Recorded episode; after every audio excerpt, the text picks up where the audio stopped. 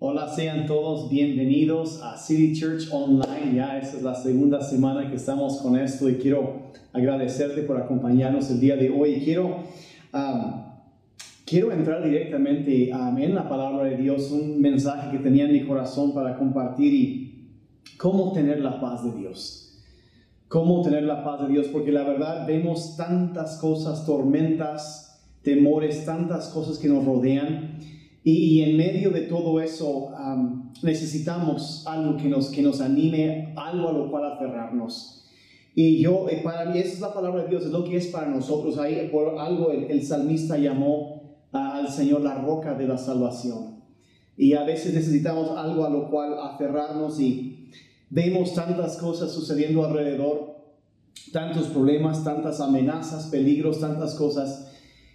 Y lo que a veces lo que más hace falta es la paz de Dios en nuestras vidas. Entonces yo quiero hablar un poco de esto ah, hoy y quiero, ¿dónde, ¿dónde lo podemos conseguir? ¿Cómo lo podemos tener? Y quiero empezar en Filipenses 4 y voy a leer todo un pasaje ahorita, pero quiero empezar en el verso 7, que hay una promesa maravillosa de parte ah, de Dios para nosotros. Dice así, Filipenses 4, 7. Así experimentarán la paz de Dios que supera todo lo que podemos entender. La paz de Dios cuidará su corazón y su mente mientras vivan en Cristo Jesús. Y vaya, si en algún momento hubo algún un tiempo donde necesitamos la paz de Dios, yo creo que es ahora. Muchos están enfrentando retos, preguntas acerca del futuro y cómo vamos a responder, pero este pasaje nos habla de que hay una paz que puede ir más allá de lo que podemos entender, que guardará nuestra mente y nuestro corazón en Cristo Jesús. Entonces la pregunta es, bueno, sé que lo necesito, bueno, ¿cómo lo puedo tener? Pues eh, la clave se encuentra en la primera parte de ese verso, dice, dice, así experimentarán. Entonces obviamente a lo que acabamos de leer es una promesa condicional. Es una, y para recibirla hay, las condiciones se encuentran en el verso anterior, el verso 6 de Filipenses 4, que dice así. Dice, no se preocupen por nada. En cambio, oren por todo. Díganle a Dios lo que necesitan y denle gracias por todo lo que Él ha hecho y así experimentarán la paz de Dios. Y llegamos al verso 7. Entonces, por lo que ah, nos enseña este verso 6, encontramos que hay tres cosas que tú y yo debemos hacer para poder recibir y tener la paz de Dios en nuestros corazones. Y creo que la primera cosa que, menciona ahí, yo creo que se podría ah, decir o explicar de esta manera que lo primero, lo primero es que debemos pensar en lo que es bueno y lo que es verdadero. Lo que es bueno y lo que es verdadero. Dice, dice, no se preocupen por nada. Otra versión dice, no se angustien. No se alteren, no se angustien. Y entonces Dios nos está diciendo hasta cierto punto que es una responsabilidad nuestra el decidirnos no preocuparnos. Porque hay personas a veces que se preocupan, hay gente que no tanto, pero nos dice que tenemos que tomar la decisión, la responsabilidad es nuestra de no preocuparnos, de encauzar nuestros pensamientos. Segunda de Corintios, capítulo 10, versos 4 y 5 es un pasaje muy conocido, pero dice así, dice, las armas con que luchamos no son de este mundo, sino que tienen el poder divino para derribar fortalezas. Y debes saber que en esos tiempos sí hay, eh, hay peligros, pero hay que entender que también hay cosas espirituales sucediendo y tenemos poder y autoridad espiritual para enfrentar esas situaciones. Y aquí es muy clara, es un poder divino para derribar fortalezas.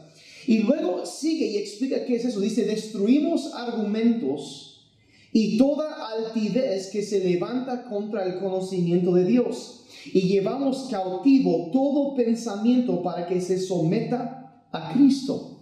Debes saber que aún más allá de la batalla que hay en esos días por salud, por tantas cosas, hay una batalla por lo que está sucediendo en tu mente. Lo que sucede en mi mente. Hay una guerra. La Biblia nos enseña que la mente es un campo de batalla. Y es una lucha, una batalla espiritual. ¿Qué es una fortaleza. Lo que menciona aquí es, es una manera eh, eh, con una desesperanzada manera de pensar. Es cuando hemos soltado la esperanza y hemos aceptado como si fuera ya el destino final, vaya, lo último, algo que Dios no quiere. Es, es, es, aceptar y abrazar una realidad que es contraria a la voluntad de Dios. Y, por ejemplo, no sé si has visto que hay personas que tienen um, el hábito de preocuparse siempre por un sinfín de cosas que una persona terriblemente negativa, no sé si alguno quizás has conocido a alguien o quizá el primo de un amigo batalla con eso, pero es muy negativo siempre y, y siempre están pensando en lo peor que podría suceder en lugar de despertar una mentalidad y una actitud de fe. Y, y, batallan, hay gente que tiene la fortaleza del negativismo en su mente, de, preocupación. Y, y, del otro lado también podemos ver que hay personas que siempre son positivas. Y hay, hay, hay quienes dicen que, bueno, es, no es tan importante lo que yo estoy pensando, pero la verdad es que es extremadamente importante. Es más, tu actitud en estos tiempos es absolutamente esencial y clave. ¿Por qué? Porque tu vida va a seguir el rumbo de tus pensamientos. Y es por eso que en Proverbios 23, verso 7, la Biblia dice, pues como un hombre piensa dentro de sí, así es él. O sea que lo que tú entretienes en tu corazón, eso va a marcar. Se ha dicho ahí que nuestras vidas siguen el rumbo de nuestros pensamientos más fuertes. Entonces tenemos que examinar lo que estamos pensando y, ver lo que sucede y entender que, que en medio de la actitud es demasiado importante. Y hay que llegar al entendimiento que sí, no puedo escoger mis circunstancias, pero sí puedo escoger cómo responderé a esas circunstancias. No puedo escoger lo que me va a pasar, pero sí puedo escoger cómo voy a responder. Y cuando vamos a responder ante una situación, tenemos que es, es una batalla espiritual, es guerra espiritual, tomar una postura de fe, de esperanza. Es nuestra actitud, nuestro deber, responsabilidad, pensar de una forma llena de fe. Vean lo que dice más adelante en Filipenses 4, verso 8, que ahorita regresamos a eso, pero dice, ahora, amados hermanos, una cosa más para terminar. Concéntrense en todo lo que es verdadero todo lo honorable, todo lo justo, todo lo puro, todo lo bello y todo lo admirable. Dice, piensen en cosas excelentes y dignas de alabanza. Eh, ¿Cuándo fue la última vez que tuviste a pensar en qué estás pensando? A examinar tus pensamientos y, y preguntarte si los pensamientos que mayormente están en tu mente están de acuerdo, se alinean con lo que Dios dice o se le lleva en la contraria. Y examinar lo que está sucediendo o, quizá has cultivado una, un hábito, una fortaleza de pensamiento negativo. Y yo dice, bueno, ¿cómo puedo saber si los pensamientos que tengo son correctos o no? Es muy fácil. Cuando tú empiezas y aprendes cómo son los pensamientos de Dios, y puedes entonces comparar lo que tú estás pensando con lo que Dios quiere. ¿Y cómo vas a aprender eso? Bueno, obviamente metiéndote en la palabra. Eh, la fe viene por el oír y el oír por la palabra de Dios. Y empiezas a, a ver cómo Dios piensa, pero hay una área específica en donde uno piensa, bueno, ¿qué es lo que Dios piensa de lo que estará pasando? Jeremías 29, 11 nos habla de los planes y los pensamientos de Dios. Y dice así, dice, porque yo sé los planes. Otra versión dice, los pensamientos pero los planes que tengo para ustedes, planes para su bienestar y no para su mal, a fin de darles un futuro lleno de esperanza. Y luego termina el versículo diciendo, yo el Señor lo afirmo. Un futuro lleno de esperanza, planes de bienestar y no de mal. Y debes saber que aunque la gente diga todo eso, es que la economía, es que la enfermedad, que todo eso, los planes y el pensamiento de Dios para tu vida, para mi vida, para tu familia, para tu negocio, para tu familia extendida, para todo lo que eso representa, para mi vida, mi familia, para la iglesia, son de bien y no de mal. Y debes saber que con Dios en nuestro, de nuestro lado hay un futuro lleno de esperanza. No nos vamos a llenar de preocupación, nos vamos a alinear con lo que Dios dice, un futuro lleno de esperanza que lo mejor todavía está por delante. Las cosas no van a caer, vas a seguir adelante. Eso es lo que Dios dice para ti, para tu negocio que estás preocupado por tu trabajo, por las necesidades, por la comida, por todo. Debes saber que el plan, el pensamiento, el deseo y la promesa de Dios para tu vida es para bien, no para mal. Eso es lo que tenemos que mantener en nuestro corazón, llenarnos con eso y lo que no se alinea con eso, no lo vamos a aceptar. Sí, puede que haya momentos de dificultad, porque cuando él habló esto, la gente estaba sufriendo, pero había algo, estaba haciendo, sabes que mira, hacia adelante sigue lo mejor. Hay un futuro lleno y puede que haya momentos difíciles, pero esto es lo que te va a pasar. Algo bueno va a suceder, algo bueno va a salir de esto. Y Dios nos va a llevar adelante. Mira, a veces la gente dice, bueno, ¿qué? Es que hay tantas preocupaciones, tantas cosas. Escucha este pasaje, Isaías 43, versos 2 y 3. Dice, cuando pases por aguas profundas, yo estaré contigo. Cuando pases por ríos de dificultad, no te ahogarás. Cuando pases por el fuego de la opresión, no te quemarás y las llamas no te consumirán. Pues yo soy el Señor tu Dios, el Santo de Israel, tu Salvador. Esa es la promesa de Dios, que no importa lo que sucede, estará con nosotros, nos va a llevar adelante, no nos vamos a ahogar, no vamos a, eh, vamos a salir de esto. Y hay que detenernos y examinar lo que está sucediendo en nuestro corazón en lugar de, si en lugar de pensar lo bueno, estamos, eh, nos estamos hundiendo viendo noticias de terror, ah, quizá hay que hacer algún ajuste. Y miren, yo, yo sí estoy de acuerdo, hay que estar informados, pero hay que balancear. Y posiblemente quizá estás empezando a preocuparte, a veces lo más sano es por un rato dejar tu teléfono, dejar de estar viendo, no sé, Twitter y, ver todos los problemas y las cosas que están. Y, y mejor cierra ese app y abre el app de la Biblia y luego le buscas ahí donde dice, me siento preocupado y empiezas a leer un plan acerca de la preocupación y empiezas a leer las promesas, las promesas, las promesas de Dios para ti. Ahora, esto es para mí, se me hace fascinante porque el apóstol habla de esto antes de llegar a la cuestión de la oración. No sé si te habías dado cuenta de eso, que antes de decir ora, primero dice, dice no se preocupen no se angustien. O sea, primero entrar en eso. Mira, yo no sé si te has dado cuenta, pero una persona, ¿a poco no es cierto? O puedes orar motivado por el miedo y el temor, o puedes orar motivado por la fe y la esperanza.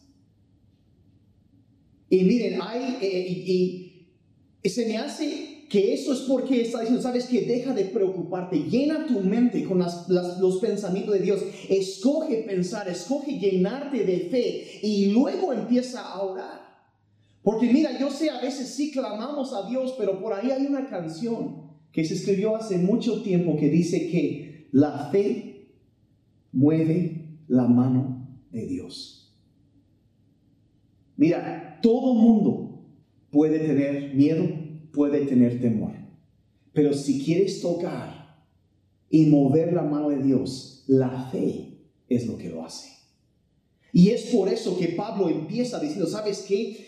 Llena tu, tu, tu, tu, mente, tu forma de pensar con pensamientos de fe, de esperanza. Y luego, eso es lo primero, alíñate con la palabra de Dios, con sus promesas. Y luego, la segunda cosa que nos dice es, entonces sí, habla con Dios. ora, empieza a orar. El texto sigue diciendo, dice, no se preocupen por nada. En cambio, oren por todo. Díganle a Dios lo que necesitan. Díganle a Dios. Y miren, hay un pasaje conocidísimo en, el Antiguo Testamento que nos habla concretamente ah, de tiempos como el que estamos viviendo ahorita. Y es, segunda de Crónicas, capítulo 7, igual el verso 13 y 14. Y dice el verso 13, dice, si yo cierro los cielos, de modo que no haya lluvia, o si dispongo que una plaga de langostas devore las cosechas, o si les mando una epidemia, verso 14, dice, si mi pueblo se humilla y ora, y busca mi rostro y se arrepiente de sus malos caminos, dice, los oiré desde el cielo, perdonaré sus pecados y restauraré el país. Otra versión dice, sanaré su tierra. Y es la promesa de Dios. Y miren, en estos días mucha gente me ha preguntado si, si lo que está pasando no será un juicio de Dios sobre la tierra. Porque vemos un pasaje así, decimos, bueno, ¿qué estará pasando? Y eh, voy a decir la verdad, honestamente, yo no sé. Yo no sé. Lo que sí sé es que, que la verdad creo que si es que lo es, a lo mejor sería justificado, porque la verdad es que nos hemos apartado como, a lo mejor como nunca antes de los caminos de Dios. Y, y en todo eso, si es o no es, sin importar si eso no es ah, el juicio de Dios, yo creo que nunca está de más examinarnos a fondo y arrepentirnos de nuestra maldad. De, de, pedirle perdón a Dios por los pecados de nuestra nación, de examinar nuestras vidas, de, de empezar con nosotros mismos y, y, arrepentirnos por esa maldad y nuestros pecados y humillarnos y en, en fe y en esperanza voltear la mirada al cielo y clamar a Dios, porque Él ha prometido perdonar y sanarnos. Y de hecho es por eso que hay un movimiento ahorita a nivel mundial que se llama Unidos 714, por este verso. Hay millones de cristianos uniéndose alrededor del mundo pidiendo que Dios que responda desde los cielos. Está levantando un clamor hasta los cielos.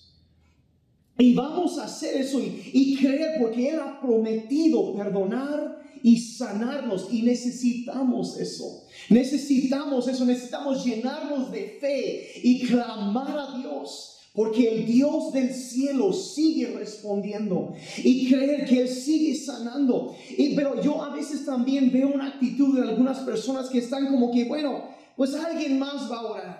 Alguien más va a ayunar y alguien más va a buscar a Dios. Y mira, te voy a decir la verdad, yo lo veo, hay mucha gente que sí está orando.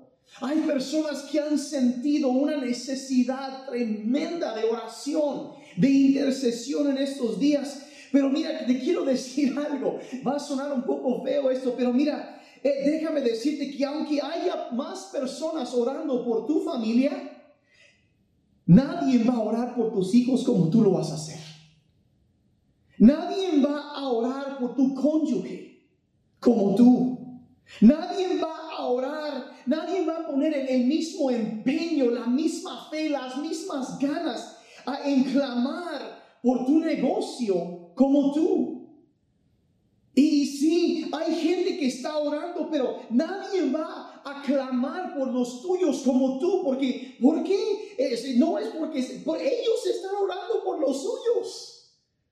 Y hay algo que sucede, tienes que entender que hay una esfera de, de autoridad que tú como papá, como mamá, como patrón, eh, como eh, que tú tienes en tu ámbito, en tu esfera donde Dios te ha dado y tú tienes que orar, no tienes que esperar que alguien más lo haga. Esta es eh, la hora es el momento para que todos se levanten. Si una sola persona está orando, el peso los va a aplastar, pero si todos en su lugar empieza a levantarse y clamar y empezar a orar, esto se va a mover. Hay poder en la unidad. Y, y, y mucha gente puede pensar, no, pues es que los pastores van a orar yo no tengo que orar. No, no, los pastores, créeme, están orando, están orando. Pero es hora también de que tú como hijo, una hija de Dios, tomes tu responsabilidad. Mira, todos los cristianos son ministros, no todos son pastores, pero todos son ministros. Y es hora de que todos nos levantemos, que el ejército, la iglesia de Jesucristo se levante en poder, en autoridad. Tú tienes un papel que desempeñar en este tiempo. Para este tiempo llegaste al reino. Hay algo que Dios quiere hacer a través de tu vida. Levántate, busca a Dios, mueve esas cosas, un trabajo que Dios te ha llamado a ti a hacer, un papel, un trabajo para desempeñar. Y si tú no lo haces, va a quedar vacío. Es hora de que nos levantemos todos a tomar la responsabilidad y buscar a Dios con todo lo que somos. Y cuando todo mundo está haciendo su parte y haciendo, está haciendo parte y haciendo su parte, nadie se va a derrumbar, nadie va a colapsar porque la carga se reparte entre todos. Es importantísimo orar, buscar a Dios y no esperar que alguien más lo haga. Entonces este pasaje vemos que, que si queremos la paz de Dios, lo primero que dice es que en lugar de de, preocuparnos, tenemos que llenarnos con pensamientos de fe y después orar al Dios del cielo. Pero la tercera cosa que menciona, podemos llamarlo esto, número tres, si estás anotando, sea agradecido con Dios.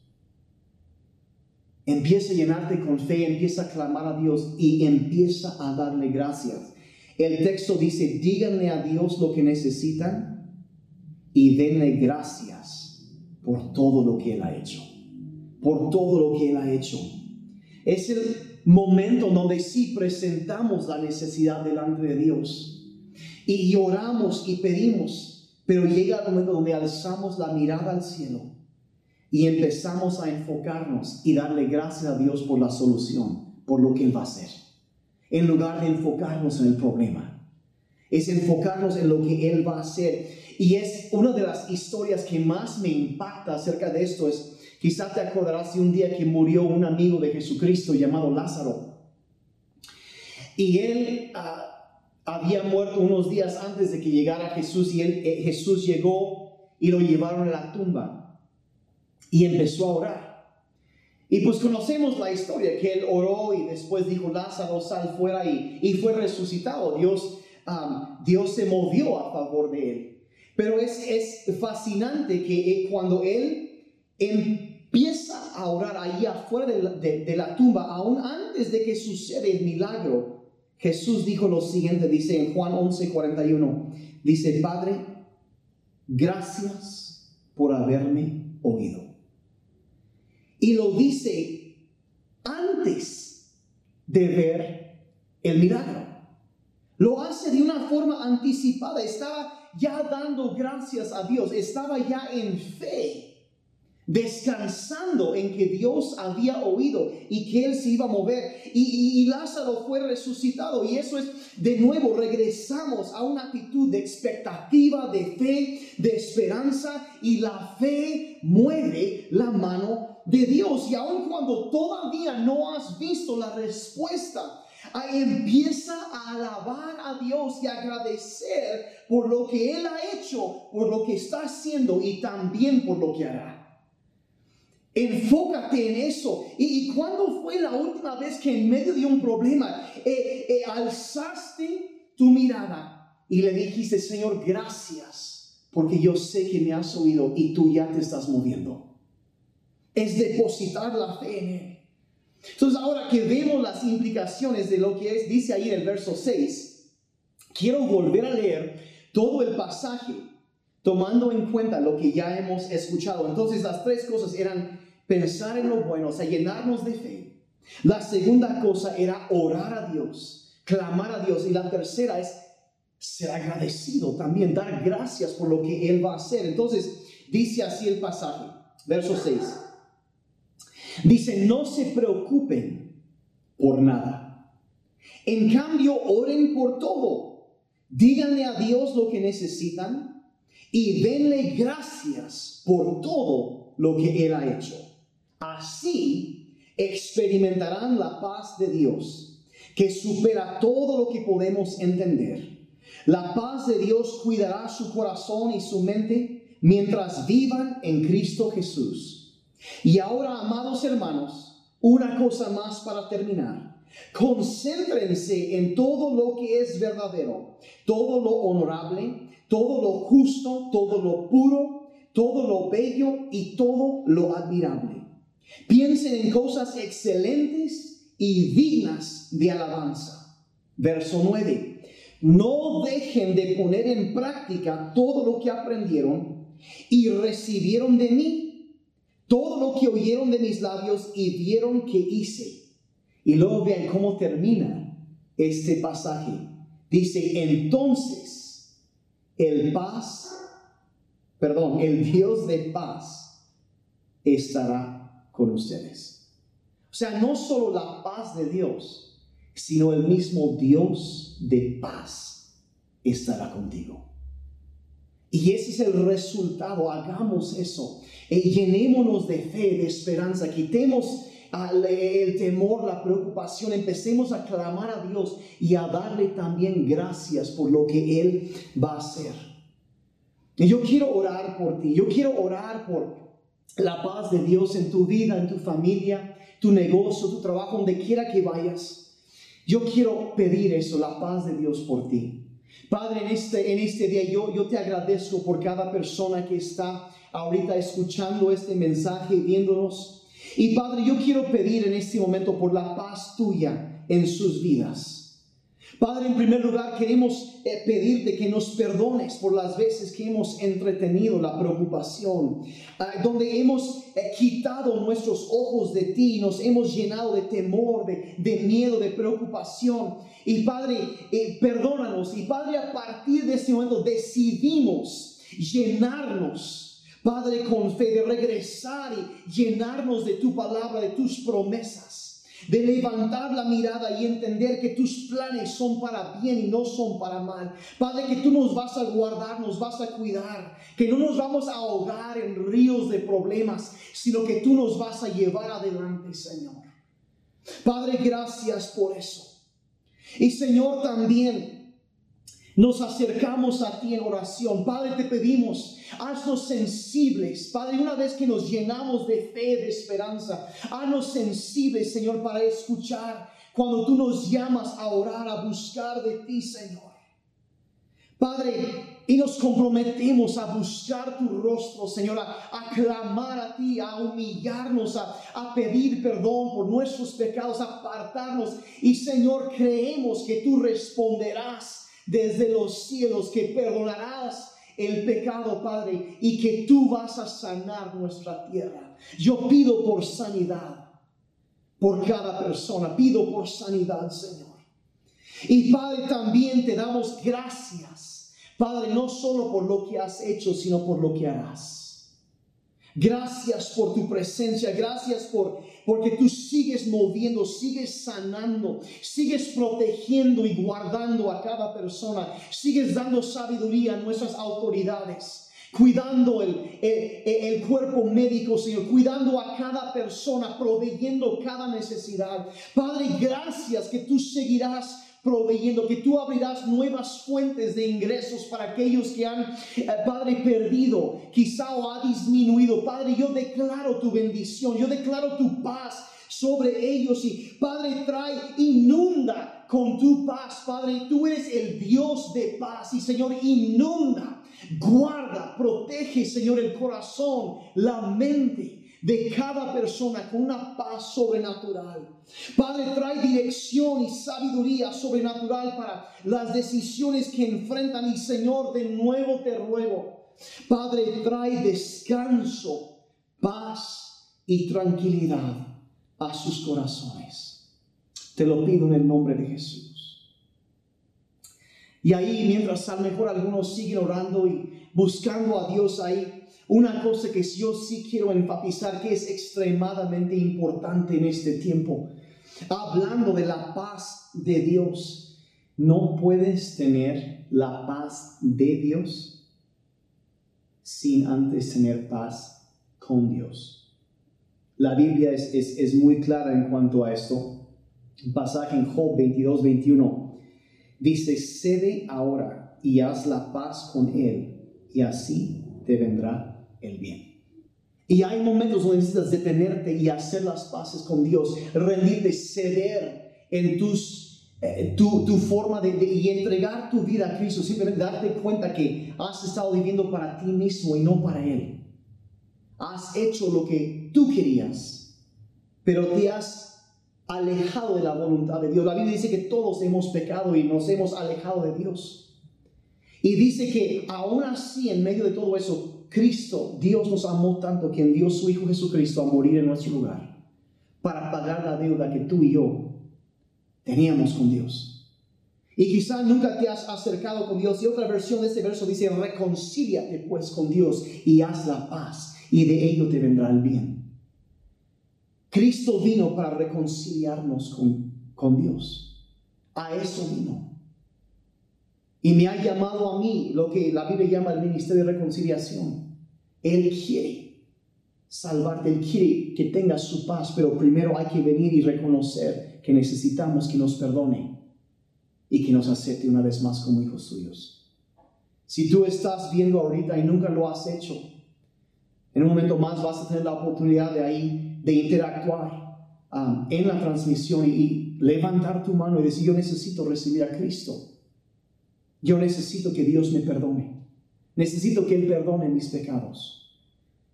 Si eso eres tú, le puedes hacer clic ahí o seleccionar eso y queremos orar por ti. Y yo quiero dirigirte una oración porque la Biblia dice que si confesamos, si creemos en el corazón que Dios lo levantó de los muertos y confesamos con nuestra boca que Él es el Señor, seremos salvos. Y yo quiero eso para ti. Yo quiero que tengas la paz de Dios, pero sobre todo yo quiero que tengas paz con Dios. Y si eso es lo que tú deseas, te animo ahí en tu lugar a quizás cerrar tus ojos y decir conmigo, repetir esta oración. Dile, Padre Celestial Hoy quiero volver a ti. Necesito tener paz contigo. Te pido que perdones todos mis pecados. Hazme nuevo. Te pido que seas mi Salvador y el Señor de mi vida. Lléname con tu Espíritu Santo. Dame poder para vivir por ti. Mi vida no me pertenece más. Te la entrego a ti. Gracias por vida nueva. Puedes tener la mía. En el nombre de Jesús. Amén. Y amén. Y amén. Si tú hiciste esa oración, ahorita quiero felicitarte. Quiero, ahí tienes la opción de conectarte con personas. Queremos orar contigo, felicitarte y estar en contacto y y quiero agradecerles a todos por acompañarnos ahorita, todo el equipo creativo, el equipo de producción, todo el trabajo que han hecho para que eso sea posible. Y este, quiero dejar ahora sí este tiempo, agradecerles otra vez y dejar este tiempo con la doctora TikTok, que tenemos algo especial preparado para los niños. Los amamos y gracias por acompañarnos y que la paz de Dios esté con ustedes hoy y siempre.